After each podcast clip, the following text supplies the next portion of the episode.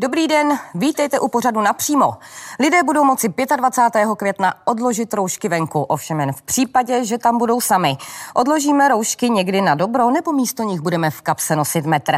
Jak to bylo myšleno s omezeným kontaktem pouze se dvěma rodinami? A vrátí se život v Česku někdy do normálu, nebo budeme na dobu před pandemií jenom vzpomínat?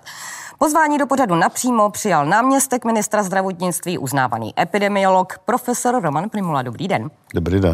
Pane profesore Rá, eh, vláda schválila v pondělí, že lidé nebudou muset eh, venku nosit roušky v případě, že tam budou sami. Vy zároveň ale upozorňujete na to, že na podzimě zase budeme muset eh, vytáhnout.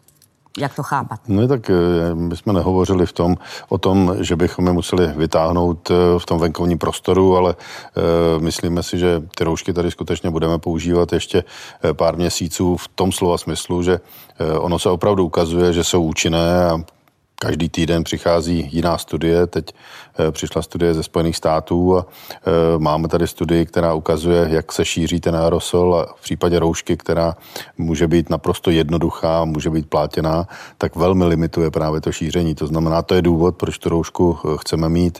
A my tu roušku odhodíme nepochybně v případě, kdy se podaří tu epidemii eliminovat. Takže tady nebudou žádné případy, ale pokud tady bude hrozit to, že se zase začne šířit ta epidemie, tak ty roušky chceme používat, protože je to mnohem jednodušší, než používat nějaká složitá plošná opatření a zavírat podniky, zavírat školy.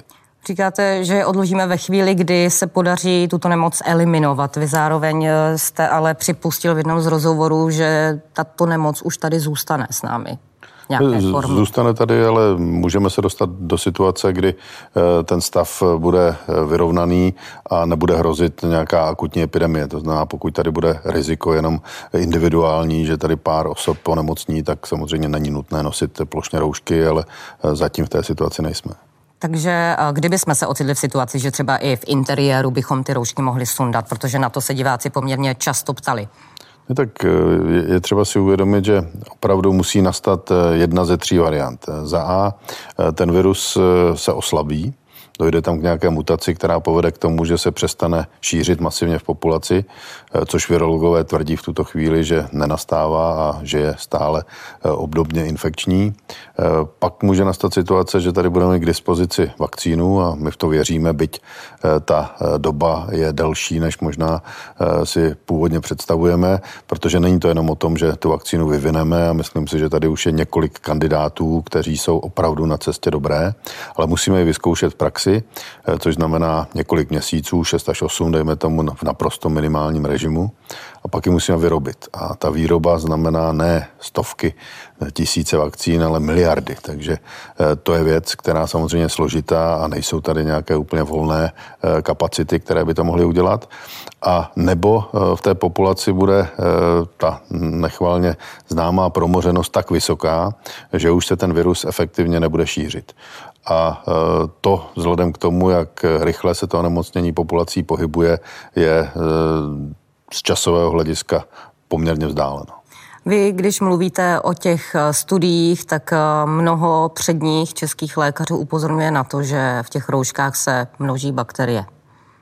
V rouškách se teoreticky ano množí bakterie, ale ta rouška je poměrně vzdálená Eh, ústům a nemám zatím tady povědomí o tom, že by tady došlo k nějakému onemocnění. A teď ku příkladu eh, přišla eh, zpráva ze Spojených států, že tam až 80% osob tu roušku už i samo chce nosit, protože tam ten dopad samozřejmě je vidět. A to, co tady se říkalo, že ta rouška má negativní vliv třeba pro astmatiky a samozřejmě jsou kategorie osob, které byť takto mírně stížené dýchání může handicapovat a e, my chceme v některých případech rozvolnit ještě to, že z hlediska zdravotních indikací bychom tu roušku těmto lidem odejmuli, ale už to narušuje ten princip, že vlastně chráníme nepřímo sami sebe tím, že tu roušku e, mají téměř všichni. A druhá věc je, že e, ty roušky samozřejmě jsou dobré třeba pro alergiky, protože tam mám bezprostřední informace od osob, které alergické jsou třeba na pil, protože ta expozice díky té roušce je menší, takže oni mají eh, menší problémy, eh, když tu roušku nosí. Zajímal se někdo, studoval někdo třeba to eh, ve chvíli, když máme tu roušku nějakou delší dobu, co dýcháme? Tak eh, my dýcháme nějaký objem vzduchu a kdybychom eh, dýchali eh, vzduch v podstatě v nějakém uzavřeném prostoru, tak je logické, že bychom se svým způsobem i přidusili, protože bychom efektivně nevydechovali oxid uhličitý. Nicméně v tom jak my dýcháme přes tu roušku, tak ta rouška eh, zdaleka nedoléhá a eh, já jsem dnes absolvoval shodou okolností přednášku od odborníka eh, v parlamentu České republiky na zdravotním výboru, kde se řešilo, do jaké míry respirátory přiléhají nebo nepřiléhají.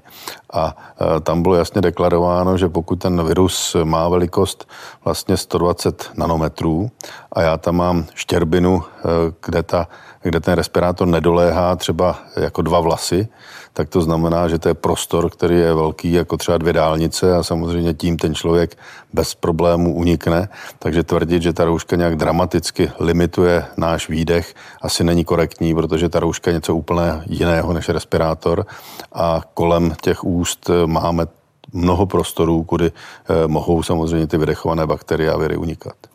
V pondělí veřejným prostorem rezonoval váš výrok o tom, že sociální kontakt by se mohl omezit na dvě rodiny. Jak jste to myslel konkrétně? Tak eh, mě tam masmediální reakce fascinovala, která na to byla, protože to je poměrně normální záležitost. Když eh, já hovořím v praxi s řadou osob a máme zkušenosti ze zahraničí, tak eh, na tom není eh, nic eh, jaksi převratného, je to eh, snaha určitým způsobem kontrolovat své okolí a není to žádné opatření, které by tady vláda přijímala. To je čistě popis situace, kdy někteří lidé z obavy o to, aby se nenakazili, tak se pohybují v nějakém známém prostředí a to, že tam padl příklad tří rodin, tak to je čistě ilustrativní záležitost. To může být dvě rodiny, může to být pět rodin, ale prostě je to okruh známých lidí, v které mám důvěru. Eh, vím, že se chovají tak, eh, že to tam nikdo eh, technicky nepřinese a proto jsem v podstatě bezpečnější situaci. Ono to není nic raditního, když se podíváme třeba na riziko přenosu pohlavních chorob, tak eh, když půjdu eh, s partnerem, kterého znám, tak samozřejmě jsem v podstatně menším riziku, než když půjdu s někým, koho jsem viděl poprvé. Takže to jsou obecné principy a e, mě fascinuje, že se i z takovéto věci dá udělat nějaká politika, nebo to, že bychom tady chtěli zavádět Severní Koreu, to je přeci nesmysl. Vlastně na sociálních sítích taky zvýšila poptávka po rodinách, které mají velké zahrady, bazén, vinotéku a podobně. Koho byste se vybral vy? ne, tak já si myslím, že to e, není majetková záležitost, ale že je to otázka, když se s někým cítím dobře a e, chci se s ním potkávat, tak tohle je cesta, jak e, být v, nějakém prostředí, které není příliš rizikové. A je třeba si uvědomit, že ono to není ani v tuto chvíli. V tuto chvíli my jsme v situaci, kdy ta situace je velmi příznivá a to riziko je opravdu celkově teď nižší, ale pokud by se měla vrátit druhá vlna, tak pak tohle je na místě a tak to k tomu přistupuje řada lidí po celém světě. Navážu diváckými ota- eh, dotazy, když mluvíte o tom, že situace je příznivá, eh, mnoho diváků se zajímalo o to, kdy otevřou například noční kluby, kdy bude možno jít na diskotéku, tak jak eh, před pandemí probíhaly. Kdy? No tak noční kluby jsou trochu problémem, protože když se podíváme do některých zemích, tak vidíme, že noční kluby jsou opravdu rizikem, protože po mnoha hodinách pobytu v tom nočním klubu člověk ovíněn nepochybně ztrácí různé zábrany a tam to riziko přenosu je velké a i taková země, která téměř dokonale kontroluje eh, onemocnění COVID, jako je Korea Jižní, eh, kde se opravdu učíme, jak, jak to dělají dobře jakým způsobem dokážou vyhledat pozitivní případy, tak i tato země plošně zavřela 2000 barů. To znamená, vyhodnotili, že eh, v těch barech je opravdu vysoké riziko a tady nebudeme limitovat jejich otevření, ale určitě to nebude záležitost nějakého přetahování přes půlnoc. Eh, myslím si, že ta doba bude omezená, ještě to není definitivně dohodnuto, ale bude prostě třeba do 10 hodin nebo do 11 nějakým takovým režimem.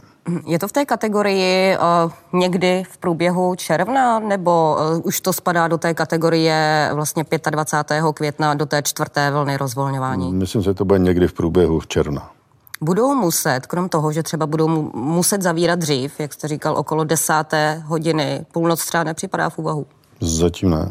Takže okolo desáté hodiny zavřít, budou muset dodržovat nějaká další opatření, protože v případě diskotek, kdo se tam teda asi nebude moc tančit, nebo Ne, tak eh, diskotéky tam asi také to nebude tak jednoduché zatím, protože eh, to jsou poměrně kontaktní záležitosti a myslet si, že na diskotéce někdo zavede opatření, že tam budou lidé dva metry od sebe, to je iluzorní. Takže eh, tady já to vidím ještě na nějaké sklidnění situace. A pravdou je, že my nechceme úplně vracet ta opatření zpátky ten princip je takový, že eh, pokud něco rozvolníme, tak eh, určitě se nechceme vracet do doby, kdybychom to zase za 14 dnů vrátili. Ty intervaly tam jsou proto, že ta další opatření by se zpomalila, pokud by došlo k nárůstu. A pokud k němu dojde, tak eh, se chceme soustředit na to, že v těch jednotlivých lokalitách, kde dojde k nárůstu, budeme dělat opatření, která se budou týkat čistě té konkrétní lokality nebo konkrétního města. Takže se může stát, eh, že se zavřou třeba restaurace na území města nějakého, pokud se zjistí, že tam došlo k přenosu nebo tam byl nějaký problém. Ale určitě se to nebude týkat celé republiky. Takže diskotéky, noční kluby a podobně by měly zůstat zavřené i třeba o prázdninách, chápu to správně, nebo protože mnoho já, podniků, já, já, oni se na nás diváci, pardon, že vám do toho vstupuji, obrací s tím, že my nevíme, co se bude dít. My nevíme za prvé, do které vlny spadáme, nevíme, jestli budeme moci otevřít, kdy budeme moci otevřít, za jakých podmínek, co budeme muset splnit, nevíme vůbec nic. Tak ne, tak eh, tady, tady je nějaký plán eh, rozvolňování, který vychází z toho, eh, co si můžeme dovolit epidemiologicky, co si nemůžeme dovolit. A je snaha opravdu i ty kluby noční povolit, nicméně určitě budou povoleny na prázdniny, ale bude to v tom režimu, že to nebude nějak dlouho, že tam bude prostě omezená provozní doba. Co se týká těch diskoték, tak o tom tak skupina bude nepochybně jednat. Já si to úplně sám nedovedu představit, že bychom rozvolnili diskotéky. Třeba by se mohly tančit nějaké distanční polonézy v rukavičkách ve štítech. Přesně tak. To, zase bychom to skutečně nepřeháněli, protože eh, povolit nějaké takovéto opatření za velmi limitujících podmínek by mohlo působit až směšně a to asi nechcem.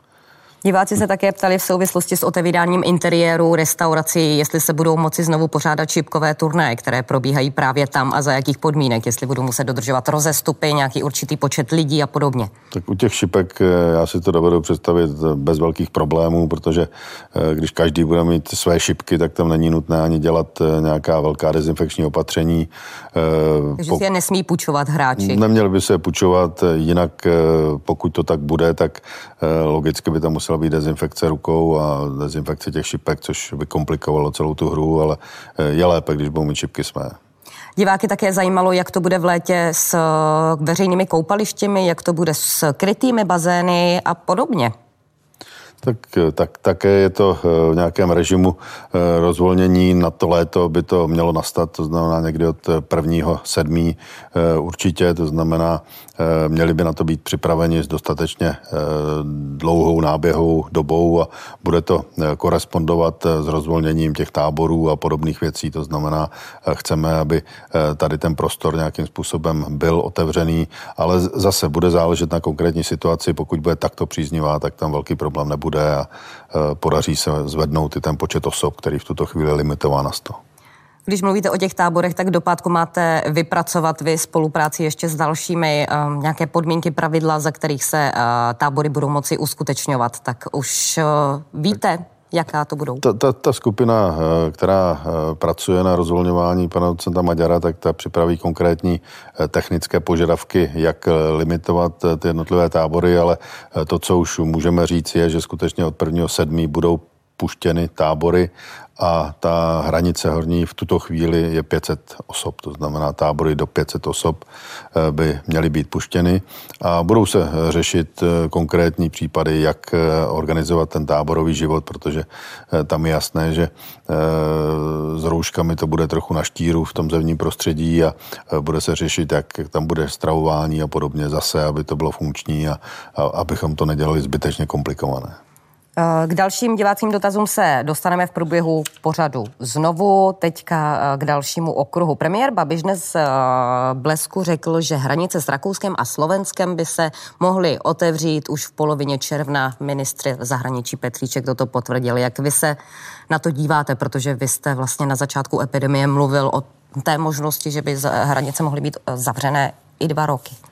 Tak eh, já nevím, jestli tady se dá říci, že to znamená otevření hranic, protože eh, jenom obecně si řekněme, že celý Schengen v tuto chvíli je zavřen minimálně do 15.6. a objektivně, když si v tuto chvíli řekneme, eh, kam lidé mohou jet na dovolenou a budeme to brát naprosto reálně, tak já bych jmenoval v podstatě Rakousko, Slovensko, Chorvatsko, Řecko, případně Slovinsko jako transitní zemi a tím ty možnosti se lehce vyčerpávají. Jo. To znamená, eh, tady eh, jsme v nějakém prostoru a je třeba si uvědomit, že eh, na tu dovolenou se bude jezdit za poměrně přísných podmínek. My už se seznamujeme s podmínkami, které klade třeba Chorvatsko a Určitě to znamená, že poklesne počet osob, které tam jezdí standardně, protože eh, bude to znamenat, že eh, budu muset být samozřejmě otestován, budu muset jít do lokality, kde eh, to není nějaké velké hotelové zařízení, kde to jsou pronájmy různých menších ubytovacích kapacit a tak dále. To znamená, určitě to bude mít konkrétní vliv na turismus takový, jaký tady je. Měly by si ty státy nastavit eh, ty pravidla eh, jednotná, eh, nebo ve chvíli, kdy Chorvatsko si nastavuje nějaká pravidla, za jakých podmínek tam Češi mohou přijet. My taky samozřejmě budeme určitě vyžadovat po turistech z, ze zahraničí aby něco dotržovali. Tak budou ty podmínky jednotné, nebo pracuje se na tom, aby jednotné byly a co třeba budeme chtít my po nich? Já si osobně myslím, že ty země by se měly skutečně dohodnout na nějakých přibližně eh, podobných podmínkách, protože jinak nedává logiku, abych já jel eh, někam na dovolenou a projížděl jsem dvěma zeměmi a na hranicích jsem musel předkládat prostě něco jiného. Tady test dva dny starý, tady tři dny starý, tady čtyři dny starý. To nedává logiku. Eh, je třeba si uvědomit, že cestovat se bude do zemí, které opravdu mají podobné podmínky, protože pokud bychom chtěli jet někam na západ od nás, tak samozřejmě riskujeme to, že se dostaneme do epidemiologicky mnohem horší situace, než je tady. A na mě to dělá dojem, že právě tyto země eh, střední a východní Evropy eh, začínají spolupracovat v této oblasti, protože vnímají, že eh, ta rizika tady zatím nejsou velká i přesto, že už začínáme rozvolňovat poměrně intenzivně a tak, jak jsem slyšel eh, ministerského předsedu Řecka, tak eh, ten velmi lpí na tom, aby eh, ten turistický ruch i v Řecku byl odstartován, takže tady si myslím, že ten prostor skutečně bude, ale ta pravidla musí mít nějakou míru racionality. To znamená, pokud řekneme, že vyžadujeme testování, tak tady musíme vytvořit nějaké kapacity, které to umožní, protože říci si, že pojede 100 tisíc lidí na dovolenou a my otestujeme jenom 10 tisíc, to by asi nebylo úplně dobře. Takže eh, tady bude snaha vytvořit i soukromé eh, kapacity eh, poblíž hranic třeba. Velmi intenzivně se diskutuje o pasu, který by vlastně byl jakýmsi covid pasem pro lidi, kteří by měli potvrzení, že byli testováni. Elektronicky by se to mohlo řešit a celá řada takovýchto návrhů tady v tuto chvíli je na stole. Zvládneme se na to připravit, když vlastně teď už se hovoří o termínu, který bude za měsíc. Eh, za měsíc by se mohly otevřít eh, hranice turistům z Rakouska, ze Slovenska, tak eh, zvládneme to? Já si myslím, že v současné době se pohybujeme v úplně jiných dimenzích, než tomu bylo dříve. Já když si vzpomenu, když jsme byli na začátku té chytré karantény a stáli jsme před tím, že máme provázat 80 různých systémů, tak to by se v běžných podmínkách dělalo dva, dva a půl roku. Tady se to povedlo za pět týdnů, takže já si dovedu představit, že toto se stihne, protože to je nějaké technické řešení, s kterým se dá přijít. Musí se zvýšit samozřejmě kapacita a musí záležet také na tom, jak ty jednotlivé země budou spolupracovat, protože to vyžaduje eh, akce i na druhé straně. Eh, budeme si muset udělat databázy eh, vlastně zařízení, které jsou schopni testovat, aby tady nebyla falešná potvrzení, aby ta země konkrétní, kam ten člověk vyjede, věřila tomu, že ten test je validní dní, aby se nemusel opakovat a podobně. To znamená, tohle všechno se musí dořešit. Jak eh, si myslíte, že to bude s Německem? Protože uh, Rakousko, Slovensko je podle pana premiéra méně nebezpečné, nebo respektive ta situace tam je uh, výrazně lepší, než je třeba v Německu. Je tomu tak. Mě překvapilo poměrně prohlášení ministerského předsedy Rakouska, který řekl, že otevře hranice jak s námi se Slovenskem, tak s Německem a e, tady nepochybně to riziko je výrazně vyšší. My když monitorujeme naše rizikové oblasti, tak e, jednoznačně tady vidíme třeba cheb domažlice a podobně. A tady ten gradient z Německa k nám je obrovský. Tam je třeba 1500 případů na 100 tisíc ve srovnání třeba ze 130, 140 a v tom Chebu, dejme tomu, je nejvyšší číslo, ale to se pohybuje někde kolem 300 na 100 tisíc.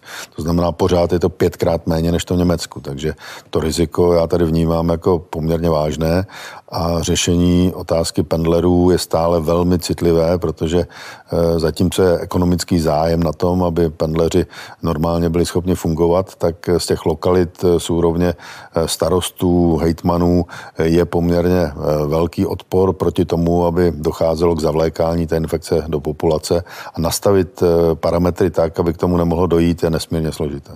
Pojďme k dalším dotazům diváků. Mnoho jich přišlo na téma fotbal.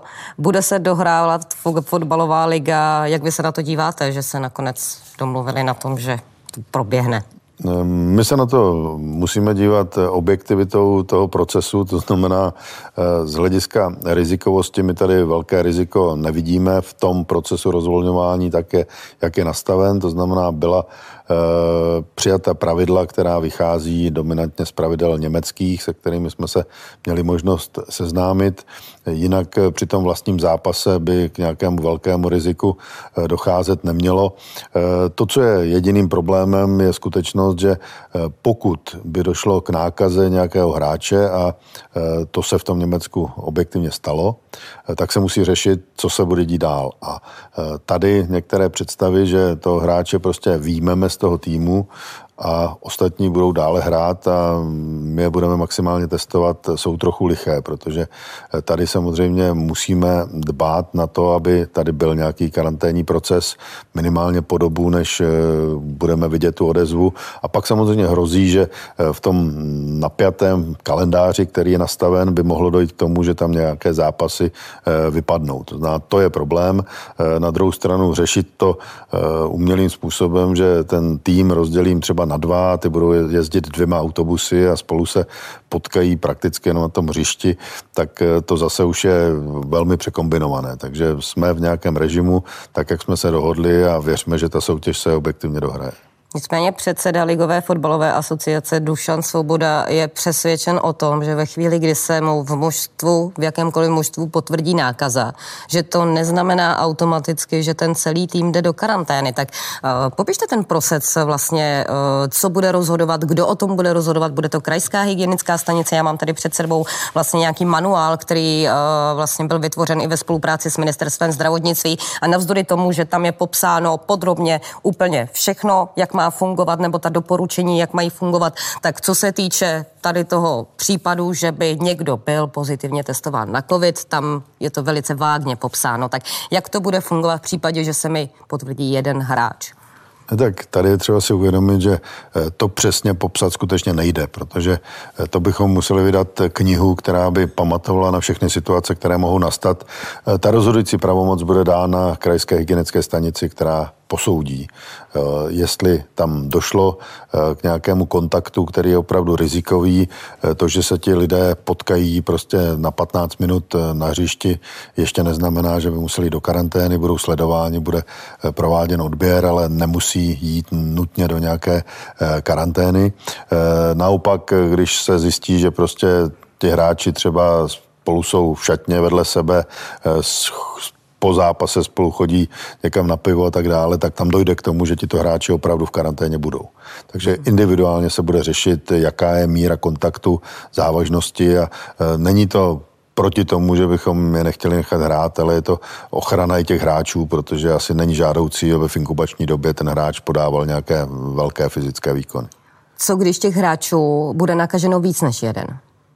Tak zcela obdobné, to znamená, to se může stát. V Německu máme údaje o tom, že tam byli asi tři hráči A v jednom tým, týmu. Tým šel do karantény. Přesně tak, tam, tam už to svědčí, pokud se nezjistí, že to byla záležitost mimo fotbalová, ale zjistí se třeba, že se nakazili z nejvyšší pravděpodobností v šatně nebo někde, kde byli spolu v rámci těch tréninkových aktivit, tak tam opravdu hrozí, když těch hráčů bude víc, že ten tým se může dostat celý do karantény.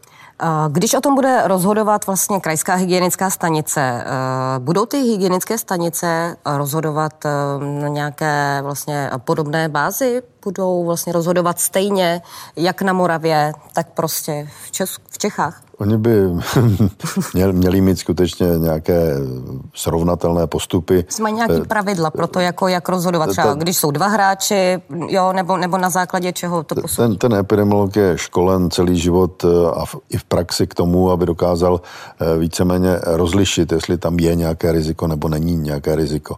Na druhou stranu všichni jsme lidé, takže já si dovedu představit, že někdo rozhodne tak, že se to nebude té protistraně líbit.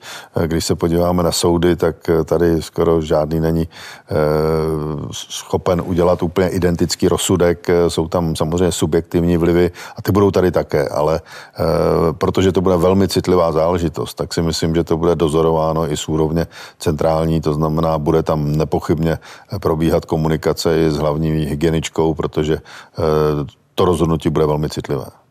Uh-huh.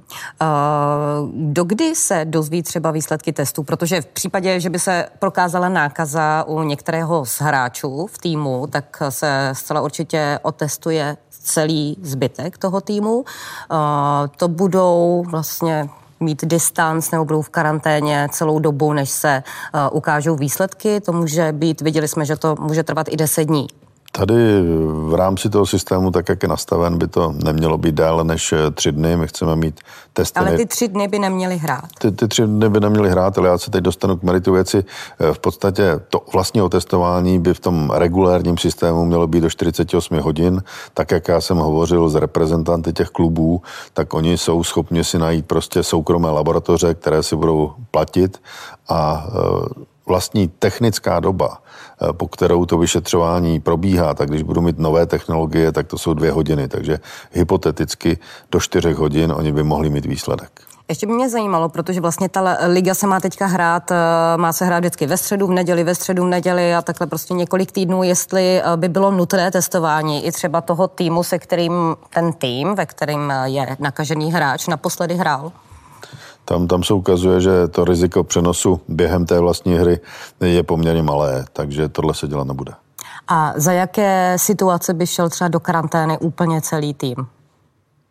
No tak... Eh, třeba jak, po, kdyby tam byli tři hráči po, nakažený, jak to tam bylo budou mít třeba čtyři hráče a e, zjistíme při tom šetření, že e, tam probíhá relaxace nějakým způsobem, že tam jsou všichni v jednom prostoru a že tam chodí do výřivky a e, můžeme usuzovat, že se třeba nakazili z nějakého aerosolu, tak tam opravdu se stane, že by šli eh, do karantény všichni. Eh, nicméně ta karanténa může být za určitých eh, okolností zkrácena, tak jak to máme u zdravotníků, kdy se provedou dva rychlé testy, ale tam to děláme proto, aby oni mohli prostě v kritických procesech se vrátit rychleji a je to asi desetidenní proces, ale tady si myslím, že není úplně takový tlak na to, abychom museli ty jedince urychlovat, protože ten problém je v tom, že když on bude v inkubační době, tak samozřejmě při vrcholové zátěži eh, může dojít eh, k nějakému poškození organismu. Takže jenom když to schrnu, takže ty úvahy nebo respektive tvrzení eh, předsedy Ligové fotbalové asociace Dušana Svobody o tom, že potvrzení nákazy u hráče v týmu neznamená automaticky, že se jde do karantény, nejsou. Ne, to, je, to, to je pravda to, to je pravda, ale když to bude jeden hráč a zjistí se, že není v epidemiologické souvislosti, no tak eh, samozřejmě do karantény ten tým nepůjde. Nebo ale půjde... není to automatické, není to automatické. Musí, se, musí se posuzovat ano, individuálně, za jaké situace se to, to stalo. Fajn, pojďme k dalšímu tématu. Máte nějaké politické ambice? Nemám. Nemáte? Ne. Eh, kdyby vám nabídl někdo post ministra zdravotnictví, vzal byste ho? Tak se na to tážou, až se to stane, tak o tom budu uvažovat, ale říkám, kdyby se to stalo, tak eh, to neberu jako politickou věc, ale věc odbornou. To znamená, uvažoval bych o tom. A vzal byste to? Kdybyste o tom to, to ještě nevím, až to nastane, tak o tom budu uvažovat. vy, my jsme se nedávno zarazili nad tím, že vy jste byl, nebo respektive jste ještě veden eh, v sekci Naši lidé na stránkách Hnutí Ano. Už jste se dopátral, že vy jste z toho byl podle vašeho vyjádření taky překvapený, už jste se dopátral toho, jak jste se tam dostal? Dopátral, tam vychází e, nějaký systém otázek a odpovědí. Já jsem tam mnohokrát e, na ty otázky odpovídal, takže jsem tam proto, že jsem na ně odpovídal. A druhá věc je, že v tuto chvíli jsem v podstatě byť neoficiálně součástí vlády, protože jsem na každém zasedání vlády. Hmm. Na jaké otázky jste takhle odpovídal hnutí ano, že jste se tam dostal? Ne, ne, ne, na odborné otázky, které se týkají pandemie. To znamená, Aha. to, co národ chtěl vědět, tak se mnou natočili nějaký shot a ty tam byli, takže to je důvod. Kdyby vám hnutí ano nabídlo vstup k ním, přijal já byste? Já jsem opakovaně říkal, že do žádné politické strany nastoupím. A na prezidenta byste kandidoval? to mě nikdo nenabídl. A vy sám? To je o vašem já, rozhodnutí, já, já zatím, to není o tom, že vám někdo nabídne? Ne, ne, ne, já, já, já zatím opravdu uvažuji spíše o odborné dráze. Eh, chci se vrátit do komerčního výzkumu, čemu jsem se věnoval většinu života. Zatím politická ambice nemám opravdu. Kdy se tam chcete vrátit do toho výzkumu? Protože vy vlastně původně jste v polovině března se chtěl rozloučit na ministerstvu, protože kvůli tomu, že vlastně vám nebyla udělena prověrka, tak eh, jste měl skončit ve funkci náměstka. No tak to je věc, která mě trochu překvapuje, protože časově už to dávno mělo být a mm, uvažuji, že to nějakým způsobem budu řešit a já opravdu eh, si myslím, že se k té vědě vrátím jednou. A to mm-hmm. jednou může být brzo. Co konkrétně byste? Výzkum, výzkum. A no, výzkum, jaké, tak jaké já, vlastně, já jsem se zabýval eh, klinickým výzkumem vakcín a to je prostě oblast, kterou jsem měl 20 let, takže se dá předpokládat, že se tomu budu věnovat i nadále. Pane náměstku, já vám moc děkuji, pane profesore, jste byl hostem našeho dnešního pořadu, tímto se s vámi loučím, přeji vám hezký zbytek dne. Děkuji, naschanou. Politici, klíčové osobnosti Česka, témata, která vás zajímají. Budu se ptát za vás napřímo, vždy ve středu v 17.45.